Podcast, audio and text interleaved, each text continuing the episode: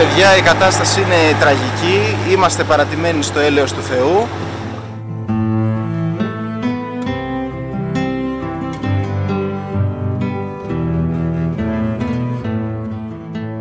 Τα λόγια δεν μπορεί να περιγράψουν αυτό που βλέπουμε μπροστά μας.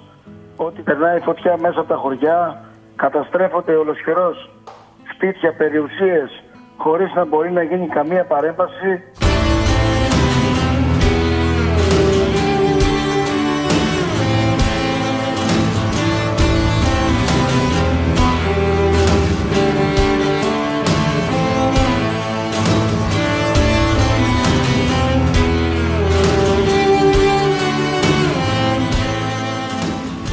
Περνάμε ένα πολύ δύσκολο Αύγουστο, έναν Αύγουστο μεγάλο καταστροφών που σύμφωνα με τις προβλέψεις δεν είναι ένας εφιάλτης που θα περάσει. Θα είναι μια διαρκής απειλή που τη λέμε πια κλιματική κρίση. Κυρίες και κύριοι, είναι το Radio Κάπα, το εβδομαδιαίο podcast της Καθημερινής. Είμαι ο Μιχάλης Τσιντζίνης και μαζί μου σήμερα είναι ο συνάδελφός μου στην Καθημερινή, ο Γιώργος Λιάλιος, που καλύπτει τα θέματα περιβάλλοντος. Πόσα χρόνια τώρα, Γιώργο; Ε, αρκετά, περίπου 20.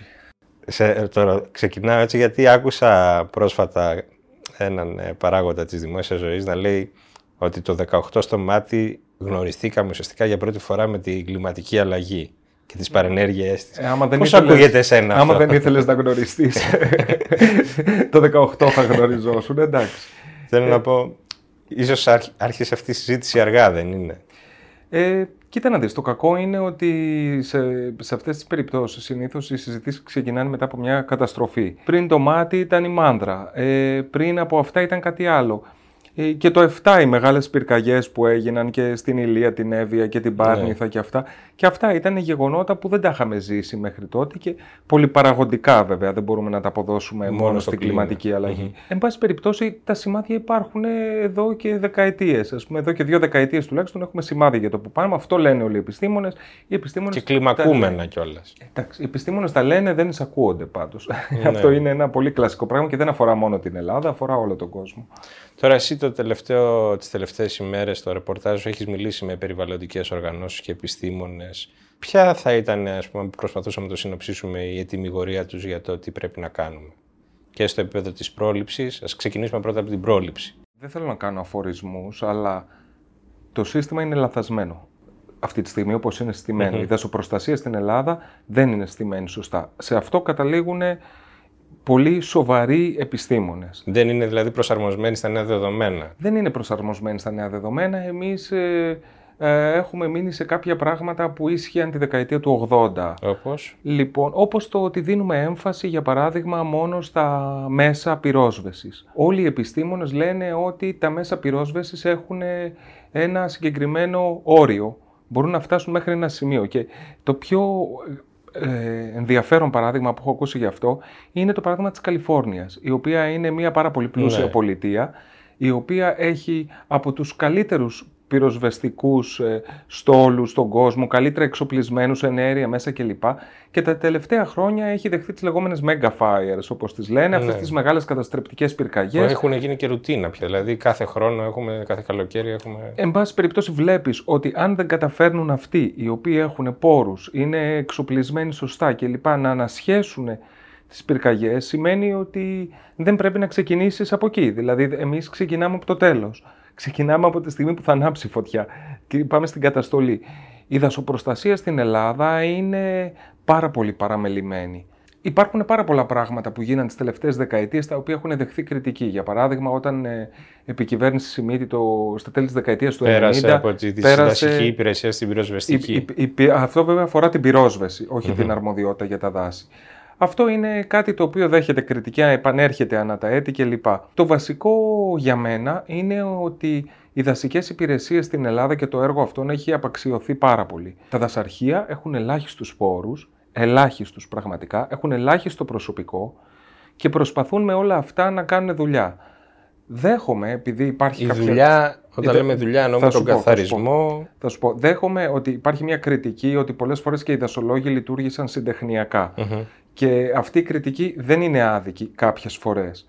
Ωστόσο, τα δάση τα ξέρουν οι άνθρωποι, τα δασαρχεία που είναι εκεί. Αυτοί είναι υπεύθυνοι για να κάνουν τις μελέτες που χρειάζεται και για να είναι τα δάση υγιή και για να υπάρχει εκμετάλλευση των δασών, οικονομική εκμετάλλευση των Ναι. δασών, για να υπάρχει μια έτσι αηφορική προσέγγιση και για τα, τα αντιπυρικά μέτρα και για όλα. Βλέπαμε λοιπόν το εξής παράδοξο για μένα α, το τελευταίο διάστημα. Είδαμε λοιπόν ε, τα δασαρχεία να έχουν καταθέσει μελέτες στο Υπουργείο Περιβάλλοντος σε προκειμένου ε, για τις παρεμβάσεις που πρέπει να γίνουν εδώ και μήνες. Η χρηματοδότηση να αργεί πάρα πολύ όπως κάθε χρόνο. Να έρχεται τελευταία ώρα και να είναι φυσικά ελάχιστη σε σχέση με αυτά που είχαν ζητήσει και να έρχεται πριν ένα μήνα το Υπουργείο Προστασίας του Πολίτη και να λέει ότι εγώ θα κάνω αντιπυρικές παρεμβάσεις σε 18 περιοχές, κυρίως στην Αττική, γιατί το σύστημα είναι γραφειοκρατικό. Ανεξάρτητα ποιο ποιος θα αναλάβει το έργο, τι πρέπει να κάνουμε που δεν το κάνουμε τώρα. Να φροντίζουμε τα δάση. Ε, ε, αυτό που έχει γίνει τις τελευταίες δεκαετίες στη- στην Ελλάδα είναι ότι έχουν εγκαταλειφθεί τα δάση εντελώς. Γιατί υπάρχει άποψη, το, το ακούω και αυτό, ότι ας πούμε η Εύβοια, ιδίως αυτή η περιοχή που κάηκε, είναι μια σπάνια περίπτωση ότι, όπου όντως υπήρχαν εκμεταλλεύσεις στο δασος η συλλογή ρητίνης, ε, η- η- ο τοπικός πληθυσμός ήταν πολύ καλά ας πούμε εξοικειωμένος και εκπαιδευμένος με το δασικό περιβάλλον και δεν ήταν δηλαδή ένα παρατημένο δάσος κάπου που άρχισε να καίγεται, δεν μπορούσε να προσεγγίσει κανείς. Ισχύει. Δηλαδή- Ήταν μια πάρα πολύ μεγάλη Και πυρκαγιά. μάλιστα και ένας πληθυσμός εκπαιδευμένος και στις πυρκαγιές. Δηλαδή αυτό φάνηκε και από τον τρόπο που αντέδρασε εκεί. Οι άνθρωποι δεν περίμεναν την πυροσβεστική. ας Καλά, πούμε. το εκπαιδευμένος δεν Ναι. ισχύει. Καταλαβαίνεις, έχει εμπειρία. Ναι, ναι, ναι, ναι πεπειραμένο. ναι, ε, εμπειρία έχει γιατί κανείς δεν πάει να τους εκπαιδεύσει και να τους πει μόνο όσοι είναι οι εθελοντές δασοπυροσβέστες οι οποίοι δέχονται κάποιο είδους εκπαίδευση ε, για αυτό Ναι. Άρα το θέλω να πράγμα. πω, μήπως εδώ έχουμε να κάνουμε με ένα φαινόμενο που μας υπερβαίνει, υπερβαίνει τις δυνατότητες του κρατικού μηχανισμού και, τη, Σαφώς. και, τη, και τις ε, πα, πατημένες ας πούμε μεθόδους. Σαφώς. Ότι... Σαφώς. Γι' αυτό πρέπει να αλλάξει προσέγγιση. Βλέπεις ότι δεν γίνεται να πας στο κράτος πατερούλη τα κάνει όλα. Πρέπει να υπάρχει και ενεργότερη συμμετοχή των πολιτών, ιδίως στις περιοχές όπου βρίσκονται μέσα σε τέτοια περιβάλλοντα. Από την άλλη πλευρά ε, πρέπει και η πολιτεία να αλλάξει και να δώσει έμφαση σε ένα μοντέλο α, αηφορικής διαχείρισης των δασών ώστε να υπάρξει φροντίδα μες στα δάση. Δηλαδή, όταν τα δάση τα ίδια. Εντάξει, η Εύη είναι ειδικό παράδειγμα, όπως είπες. Όταν τα δάση τα ίδια. Ε, ο άνθρωπος έχει βγει από τα δάση για τους χι λόγους, ε, και τα δάση μένουν αφρόντιστα, τα δάση σωρεύουν καύσιμη ύλη. Η οποία καύσιμη ύλη σε μια χρονιά ξηρασία, σε μια χρονιά που προηγήθηκε χιόνι και έσπασε δέντρα και έκανε ζημιές και όλα αυτά, θα λειτουργήσει μετά ε, όλη αυτή η καύσιμη ύλη ως πυρητίδα αποθήκη για μια φωτιά. Άρα, στο επίπεδο της πρόληψης, θα λέγαμε ότι θα έπρεπε να έχουμε καλύτερο, καλύτερη, Θα περισσότερη πρέπει να φροντίδα. οργανώσουμε πρόληψη. Και τι Μιχάλη. άλλο; Μιχάλη, πρέπει να οργανώσουμε πρόληψη. Ναι. Αυτή τη στιγμή η πρόληψη είναι στο πόδι. Είναι πάρα πολύ υποτιμημένη η πρόληψη. Πρέπει να επενδύσουμε στο να ξαναμπούν δραστηριότητες μες στα δάση. Και όταν λέω δραστηριότητες, για να μην τρομάξει κανείς, δεν εννοώ να μπουν μπουλντόζες και να ξυλώσουν τα δάση και Ναι, να τα προφανώς χτίσουμε. όχι. Εννοώ δραστηριότητες οι οποίες σχετίζονται με το δάσος, μπορούν να ανήκουν στον κύκλο του δάσους λοιπόν, και παράλληλα ε, να συμβάλλουν στην προστασία του. Και Η Πορτογαλία, ανεμογεννήτριες. η Πορτογαλία, για παράδειγμα, έκανε κάτι Θε- τέτοιο. Θέλω να πάμε σε αυτό τώρα, γιατί έχεις δει ότι διακινείται αυτή η θεωρία στο διαδίκτυο και όχι μόνο, δηλαδή όχι μόνο ανωνύμως. Άκουσα και έναν ε, παράγοντα της τοπικής αυτοδιοίκησης στην Εύβοια να, να διατυπώνει αυτόν τον ισχυρισμό και στελέχη της αντιπολίτευσης, πολύ γνωστά, ε, ότι η Εύβοια κάηκε για να εγκατασταθούν εκεί ανεμογεννήτριες. Εντάξει, αυτό υπόθηκε και για τα γεράνια πριν και λοιπά. Ναι. Αυτό δεν ευσταθεί. Με ποια έννοια, ότι δεν, οι, ανεμογεννη- οι εταιρείες που βάζουν τις ανεμογεννήτριες δεν, δεν έχουν ανάγκη την πυρκαγιά για να τις βάλουν. Ναι. Οι ανεμογεννήτριες παίρνουν άδεια για εγκατάσταση σε δασικές εκτάσεις Και σε αναδασωτές. και υπό συνθήκες μπορούν να πάρουν και σε αναδασωτές εκτάσεις. Και για να Άρα για να το πούμε να έτσι, διευκρινίσω ναι. λίγο το υποσυνθήκες, γιατί υπήρχε και μια κριτική προς το πρόσωπο της Προέδρου της Δημοκρατίας, της κυρίας Ναι, Ακελαροπούλου, επειδή α, ήταν Εισηγήτρια. εισηγήτρια σε μια απόφαση που ελήφθη το 2012 Όταν ήταν ακόμη- και αφορά τις αναδασωτές εκτάσεις συγκεκριμένα. Αυτή η απόφαση αφορούσε το... Απόφαση του Συμβουλίου της Επικρατείας Απόφαση του Συμβουλίου όταν η της Σακελαροπούλου Επικρατείας, ναι. υπηρετούσε και ως δικαστής. Ουσιαστικά αυτό το οποίο ε, είπε αυτή η υπόθεση είναι ότι δεν μπορεί να χρησιμοποιείται η πυρκαγιά ως όπλο για να αποτραπούν έργα. Δηλαδή, αυτό το είχαμε πρωτοδεί με τους χιτά στην Ελλάδα. Ναι. Δηλαδή, λες ότι θα πας ένα χιτά σε Και μια με το περιοχή, δάσος για να μην μπαίνει μπουν οι φωτιά, ανεμογεννήτριες. κηρύσσεται όλη η περιοχή αναδασωτέα και δεν γίνεται ο χιτά ή αντίστοιχα οι ανεμογεννήτριες. Λοιπόν, αυτό είπε αυτή η απόφαση. Οπότε, γενικώς, οι επενδυτές που κάνουν τις ανεμογεννήτρε δεν έχουν ανάγκη να κάψουν το δάσος για να Ναι. βάλουν ανεμογεννήτριες. Θα πάνε να τις βάλουν. Θα πάρουν άδεια από το κράτος. Μπορούν να πάρουν την άδεια τέλος Θα πάντων. την πάρουν. Δεν υπάρχει Δεν θέμα. χρειάζεται να ως προς αλλάξει η αυτό. χρήση του. Ναι, δεν υπάρχει θέμα ως προς αυτό. Δηλαδή δεν χρειάζεται να κάψει το δάσος ε, του αντίον. Τώρα, από εκεί και έπειτα, αν θέλουμε να είμαστε πάρα πολύ ισορροπημένοι, γιατί αυτές τις μέρες διαβάζω και διάφορα άλλα, τα οποία έτσι μου φαίνονται παράξενα, διάβασα ας πούμε και κάτι που έλεγε ότι οι ανεμογεννήτρες προστατεύουν τα δάση.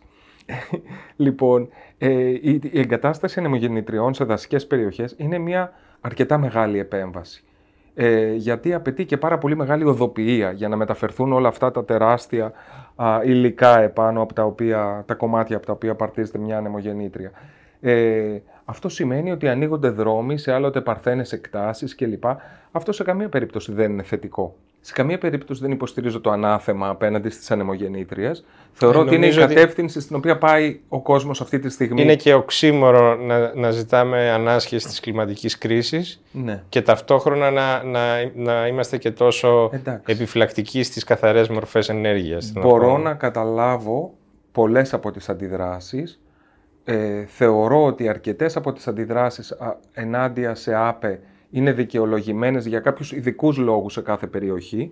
Δεν είναι όμως όλες δικαιολογημένες και, ε, Και δεν, πάντως δεν μπορεί δεν κανείς να... συμφωνώ με το ανάθεμα Ναι. που υπάρχει. Υπάρχει ένα γενικό ανάθεμα Δηλαδή από δεν πολύ μπορεί, κόσμο. δεν μπορεί να, να συζητάμε για το πώς θα σταματήσουμε ας πούμε, την κλιματική αλλαγή και ταυτόχρονα να εμποδίζουμε τις ανανεώσιμες πηγές ενέργειας. Δεν είναι. Δηλαδή εκεί υπάρχει ένα Αυτό μεγάλο που παράδοξο. θεωρώ ότι θα μπορούσε να γίνει στη χώρα μας, επειδή ακριβώς υπάρχει όλη αυτή η βία με την έννοια της ταχύτητας, να, να βάλουμε άπε, να προχωρήσει η διείσδυση των άπε α, στο ενεργειακό μείγμα της χώρας. Υπάρχουν ε, μελέτες ε, που έχουν δει το ο φως της δημοσιότητας, που έχουν εκπονηθεί επιστημονικές μελέτες, οι οποίες λένε ότι, η περι- ότι αν αποφύγουμε τις περιοχές Natura, οι οποίες είναι προστατευόμενες για κάποιους ειδικούς λόγους, μπορούμε εξίσου εύκολα να πιάσουμε το ποσοστό που θέλουμε. Για μένα λοιπόν θα έπρεπε να υπάρχει πολύ μεγαλύτερη αυστηρότητα στις ε, προστατευόμενες περιοχές, να δίνονται ελάχιστες ή καθόλου άδειες μέσα σε αυτες και να πάρουν το μήνυμα οι επενδυτές να πάνε σε άλλες περιοχές. Και Ε, πάντως, για έτσι να το ώστε να ξεκαθαρίσουμε συνδυάσεις, αυτό, γιατί, ε, η παράλληλα- καταστροφή των δασών δεν έχει σχέση όχι, με όχι, τις όχι, όχι, ανεμογεννήτρες. όχι, έτσι. όχι, όχι, όχι, όχι. Δηλαδή ούτε και υπάρχει ας πούμε κάποια σύνδεση τέτοια, ούτε λογική καν σύνδεση. Αυτή και τη η στιγμή- απόφαση που μνημονεύεται, το είπες και εσύ, ήταν Όχι. για να αποτρέψει εμπρισμούς. Σωστά, και- σωστά. Αυτά ήθελα να σου ξεκαθαρίσω και το ότι θεωρώ ότι γίνονται και λάθη στις χωροθετήσεις των ανεμογεννητριών. Αυτό όμως δεν σημαίνει, όπως λες, ότι Ναι. αυτό ευθύνεται για, το, για τις πυρκαγιές. Αν έπρεπε να ιεραρχήσουμε τις προτεραιότητές μας και να πούμε το ένα πράγμα που πρέπει άμεσα να κάνουμε για να αντιμετωπίσουμε τη, την κλιματική κρίση στην Ελλάδα, ποιο θα ήταν; Το πρόβλημα είναι πολυπαραγωγικό ε, και αφορά όλους τους τομείς της κοινωνίας και της οικονομίας. Ναι. Πρέπει να αλλάξουμε τις ζωές μας και τις οικονομίες μας. Αυτό υποτίθεται είναι και το στίχημα της Ευρωπαϊκής Ένωσης με την πράσινη μετάβαση, ώστε να ε, μπορούμε καταρχήν να ανακόψουμε την κλιματική αλλαγή και κατά δεύτερον να προσαρμοστούμε στις συνέπειές Ναι, της. Βλέπεις κάπου πρόοδο. Γιατί θέλω να πω, τώρα έχω επίγνωση ότι μιλάω σε έναν άνθρωπο που έχει γράψει εκατοντάδες φορές για τη διαχείριση των απορριμμάτων. Εκατοντάδες φορές για, την, ε, για, τη, για τις νέες μορφές Χρόνια ενέργειας. και χρόνια. Βλέπεις κάπου πρόοδο. Εντάξει, έχουν αλλάξει πολλά πράγματα. Δεν είναι... Α, υπάρχει πρόοδος. Αυτό που εμένα προσωπικά με ενοχλεί είναι ότι επειδή ως οι δημοσιογράφοι παρακολουθούμε από κοντά τις πολιτικές εξελίξεις και κάθε φορά τους υπουργούς και τις ανακοινώσεις και το ένα και το άλλο, είναι ότι δεν υπάρχει μια σταθερή πορεία. Κατάλαβες, ότι δεν υπάρχει ένα σταθερό σχέδιο το οποίο α, το ακολουθεί μια κυβέρνηση διαδοχικά μετά την άλλη και προσθέτει σε αυτό. Ο, ο εκάστοτε υπουργός έρχεται ως σωτήρας. Ναι, δεν υπάρχει συνέχεια. Δεν δηλαδή. υπάρχει συνέχεια. Κατάλαβες. Παρ' όλα Και αυτά, νομίζω ότι αυτό το βλέπουμε και στη δασοπροστασία. Βέβαια. Έτσι δεν είναι. Και δηλαδή και βλέπεις άλλους υπουργούς οι οποίοι ενδιαφέρονται η περισσότερο. αποτελεσματικότητα και η επιδόση του κράτους κάθε φορά εξαρτώνται απόλυτα από τα πρόσωπα που είναι. Ναι, δεν ναι, είναι. σε μεγάλο βαθμό και, και την πολιτική στήριξη που έχουν, την πολιτική θέση που έχουν στην εκάστοτε κυβέρνηση. Ένας ισχυρός υπουργός στο Υπουργείο Περιβάλλοντος είναι ένα καλό νέο, Ε, αν αυτός έχει καλές προθέσεις βέβαια.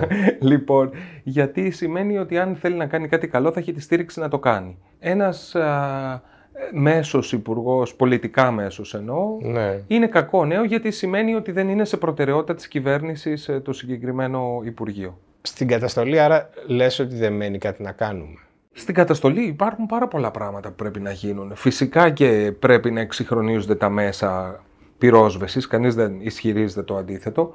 Ε, πρέπει να υπάρξει, αυτά που λένε οι επιστήμονες τώρα λέω, δεν είναι δικά μου, δεν Ναι, μιλάω ως δεν- πανεπιστήμον. δεν- Ναι, καταλαβαίνω. Λοιπόν, ε, πρέπει να υπάρξει μεγάλη προσοχή για τις μικτές περιοχές, αυτές τις περιοχές δηλαδή όπου συνυπάρχει οι, οι οικιστικές, περι- συνυπάρχουν οικιστικές περιοχές με δάση, με έντονη βλάστηση κλπ. Εκεί πρέπει να υπάρξει ιδιαίτερη μέρημνα. Και είναι και πιο ευάλωτες, όπως Γιατί, γιατί είναι οι πιο ευάλωτες; Εκεί όταν λέμε ιδιαίτερη μέρημνα δεν εννοώ να νομιμοποιούν τα αυθαίρετα, γιατί αυτό γίνεται τα τελευταία χρόνια. Λοιπόν, εννοώ ότι αυτές οι περιοχές α, πρέπει να οριοθετηθούν αυστηρά, πρέπει να υπάρξει επιμέλεια για τη βλάστησή τους, για τη δημιουργία ζωνών γύρω από αυτές με άλλους τύπους βλάστησης ή οτιδήποτε. Πρέπει να υπάρξει μέρημνα για τον τρόπο που χτίζονται, Να για, τα, σταθούμε λίγο σε αυτό. για τα γιατί- υλικά από τα οποία Και χτίζονται. γι' αυτό έγινε μεγάλη κουβέντα. Γιατί από μια φράση, πιάστηκαν κάποιοι από μια φράση του Πρωθυπουργού που είπε ότι πρέπει να κάνουμε τις αναδασώσεις με τα σωστά δέντρα. Ναι. Τι λένε οι επιστήμονες γι' αυτό; Κοίτα να δεις. Ε, Δηλαδή, υπάρχει μια γιατί υπάρχει μια συζήτηση. ανοχοποίηση του πεύκου. Ότι... Υπάρχει μια συζήτηση Ναι. αυτή τη στιγμή. Ε, υπάρχουν πολλοί που λένε ότι α, επειδή το πεύκο είναι πυρόφιλο, δηλαδή είναι ένα είδος που βγαίνει εύκολα μετά τις φωτιές, ότι είναι και αυτό που επικράτησε πάρα πολύ στα ελληνικά δάση μετά από τις πυρκαγιές, είναι το χρόνο κλπ. Ε, υπάρχουν κάποιοι επιστήμονες οι οποίοι υποστηρίζουν ότι πρέπει να δούμε πώς θα αυξηθεί η παρουσία άλλων ειδών πλατήφυλλων μέσα στα ελληνικά δάση. Υπάρχουν άλλοι επιστήμονες που λένε ότι δεν πρέπει να στοχοποιούμε το πεύκο και τέλος πάντων να αφήσουμε το οικοσύστημα, τη φύση να κάνει τη δουλειά τους. Έτσι. Υπάρχουν διάφορες προσεγγίσεις σε αυτό. Σε κάθε περίπτωση, όταν μιλάμε για αναδασώσεις για παράδειγμα, πρέπει να ξέρουμε ότι αυτό δεν είναι κάτι το οποίο γίνεται ούτε εύκολα, ούτε την επόμενη μέρα μιας πυρκαγιάς. Λοιπόν, ε, αναδάσωση καταρχήν ε, θα κάνεις σε ένα μέρος που η φύση δεν έχει καταφέρει να ανακάμψει για τους χι λόγους, αν αφού αφήσεις δηλαδή τη φύση να δεις πώς θα εξελιχθεί. Δεύτερον, επεμβάσεις τέτοιου είδους αλλάζω τη βλάστηση στη φύση. Δεν είναι εύκολο να γίνουν. Ναι. Δεν μπορείς να πεις απλά θα, πάω πάνω από μπορούσε την όμως να έβεια γίνεις σε και αυτό. θα πετάω σπόρους από πλατάνια για να φυτρώσουν πλατάνια. Ναι, θα μπορούσε Αν το όμως να είδος γίνει δεν αυτό που ευδοκιμεί λες. εκεί, δεν θα ευδοκιμήσει εκεί. Ότι στις παρυφές ε, των πόλεων που υπάρχουν αυτοί οι οικισμοί που είναι Εκεί κοντά μιλάμε σε για, δάση, ναι, μιλάμε για τεχνητές θα επεμβάσεις. μπορούσε εκεί σημειακά να γίνει μια τέτοια παρέμβαση; Ναι, αυτό βέβαια όμως δεν αφορά τόσο την υγεία των δασών, αλλά την προστασία των οικισμών. ναι. ναι. Δηλαδή αφορά το να α, πάψουν οι οικισμοί να είναι τόσο ευάλωτοι, τόσο γεμάτοι έφλεκτα υλικά. Και σου είπα και δεν είναι η μόνη παρέμβαση που πρέπει να γίνει. Πρέπει να τελειώνουμε και με τα φθαίρετα στα ρέματα, έλεος. πρέπει να τελειώνουμε γενικώς με τη διάσπαρτη δόμηση εδώ και εκεί. Α μην συζητήσω, δεν έχει γεννηθεί ο υπουργός που θα μιλήσει για αυτό το πράγμα και θα το εφαρμόσει. Πρέπει να τελειώνουμε με πολλά πράγματα. Πρέπει να αλλάξουμε τους κανονισμούς δόμησης ώστε να μην, χτίζει, ε, να μην χτίζεις με υλικά τα οποία σε μια πυρκαγιά θα είναι έφλεκτα, θα καταστραφούν. Ε, υπάρχουν πολλά πράγματα που πρέπει να γίνουν. Οπότε θα παραπέμψω τους α, όσους μας ακούνε στο φίλο της Κυριακής γιατί ξέρω ότι εκεί θα έχουμε και πολύ πλούσιο ρεπορτάζ πάνω ακριβώς αυτά που συζητάμε. Ευχαριστώ πολύ Γιώργο για τη συζήτηση. Και εγώ ευχαριστώ, χαρά μου.